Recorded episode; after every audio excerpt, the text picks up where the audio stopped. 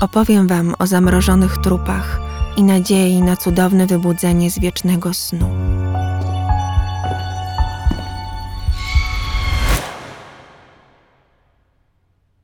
W Stanach Zjednoczonych co najmniej 250 martwych ciał zamrożono w specjalnych komorach kriogenicznych.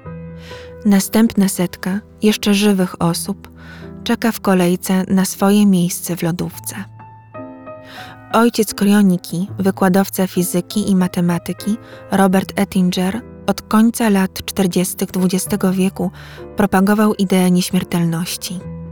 Pod wpływem komiksów i opowiadań science fiction czytanych w młodości, wyobraził sobie, że życie ludzkie w przyszłości będą ratować nie obcy, nie kosmici, lecz kolejne pokolenia, które będą miały dostęp do bardziej zaawansowanych technologii. Zgodnie z jego przekonaniem, nieśmiertelność nie jest mrzonką. Można ją uzyskać poprzez zamrożenie ciała w momencie śmierci klinicznej, zanim rozpocznie się proces rozpadu komórek. Oznacza to wprowadzenie żywego człowieka w stan hibernacji. Następnie umieszczenie go w odpowiednich warunkach, bardzo niskiej temperaturze dochodzącej do minus 192 stopni Celsjusza, w kapsule z ciekłym azotem, który zatrzymuje procesy gnilne. Ettinger uważał, że ciało mogłoby zostać rozmrożone w czasach, gdy będzie można leczyć śmiertelne dziś choroby, a nawet cofać czy też wstrzymać procesy starzenia się. Dzisiejsze zwłoki dla medycyny przyszłości będą pacjentem. Głosił, że śmierć jest pojęciem względnym i uzależnionym tylko i wyłącznie od rozwoju nauki i technologii medycznych.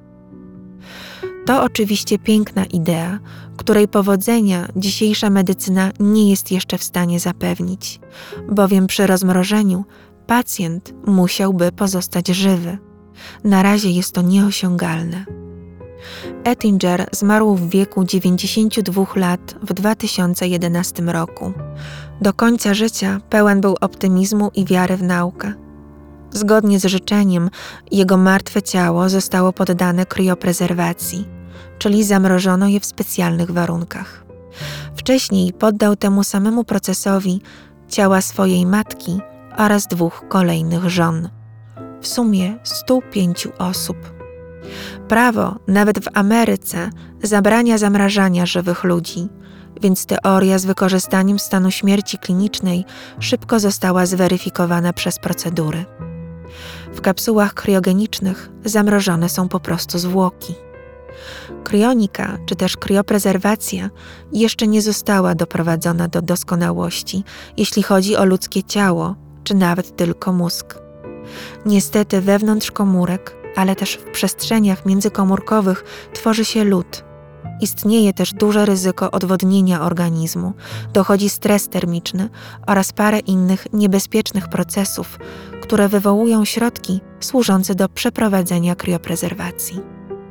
Obecnie z powodzeniem przeprowadza się krioprezerwację komórek, embrionów, szczepionek, tkanek i innych biologicznych próbek.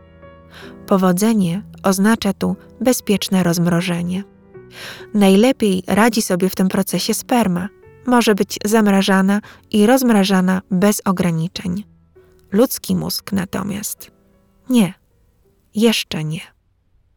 Wracając do wstępu, zamrożone zwłoki spoczywają głównie, choć nie tylko, w założonym przez Ettingera Cryonics Institute w Clinton Township w stanie Michigan. Trzeba zapisać się za życia do Instytutu oraz Stowarzyszenia Nieśmiertelnych.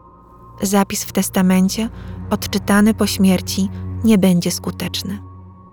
Pierwszym zamrożonym ciałem w Instytucie były zwłoki matki Roberta Ettingera, które spoczywają tam od 1976 roku.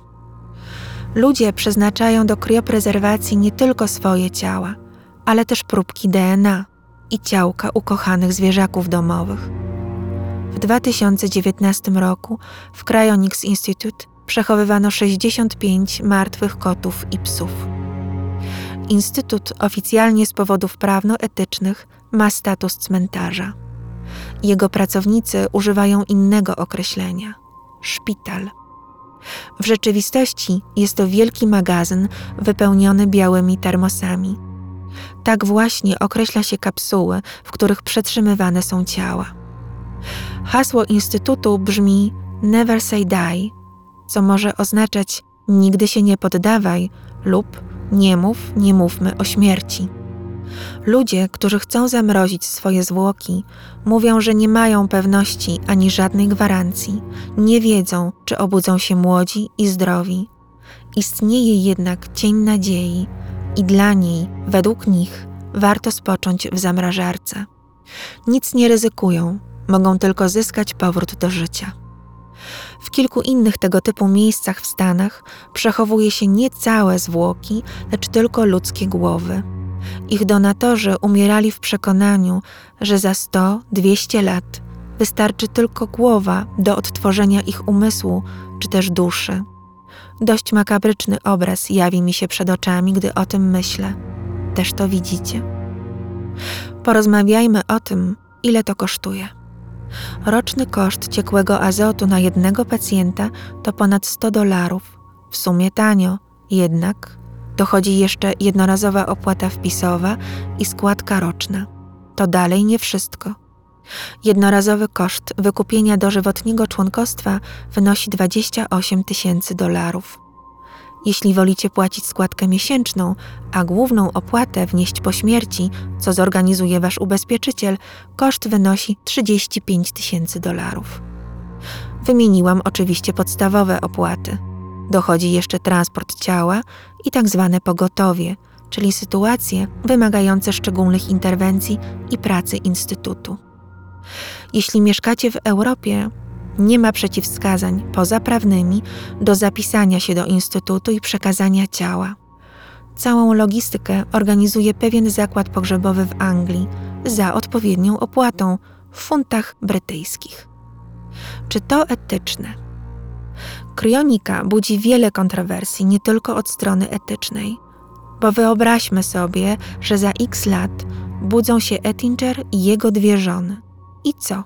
Będzie bigamistą, czy wybierze jedną z nich? Co z jego majątkiem?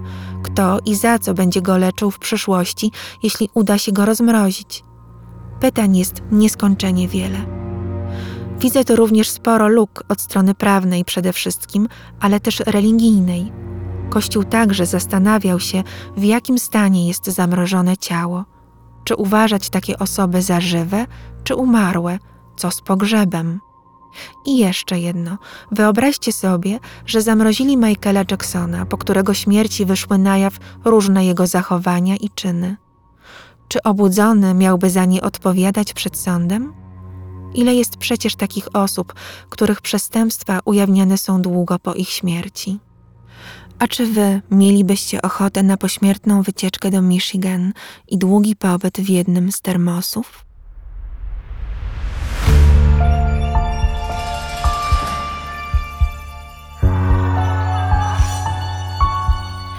Zapraszam Was na kolejne makabryczne historie. Renata z worka kości.